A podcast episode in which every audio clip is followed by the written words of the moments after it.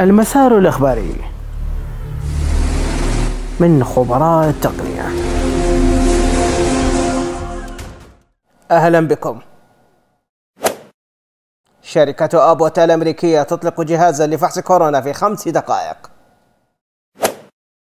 جوجل دي يتيح مكالمات الفيديو لأكثر من 12 شخص في الوقت الراهن. علماء يطلقون روبوت لتنظيف الأماكن التي بها كورونا عبر الأشعة البنفسجية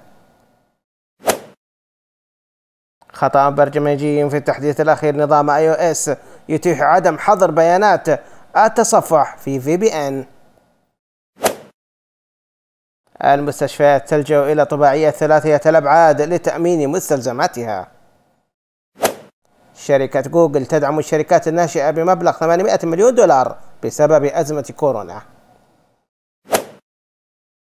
علماء في الأمن السيبراني يؤكدون تسريب بيانات مكالمات الفيديو سرا عبر زوم لفيسبوك. خدمة Dell Mobile Connect تتيح بث شاشة الآيفون على نظام ويندوز. تقبلوا أطيب التحيات. إلى اللقاء.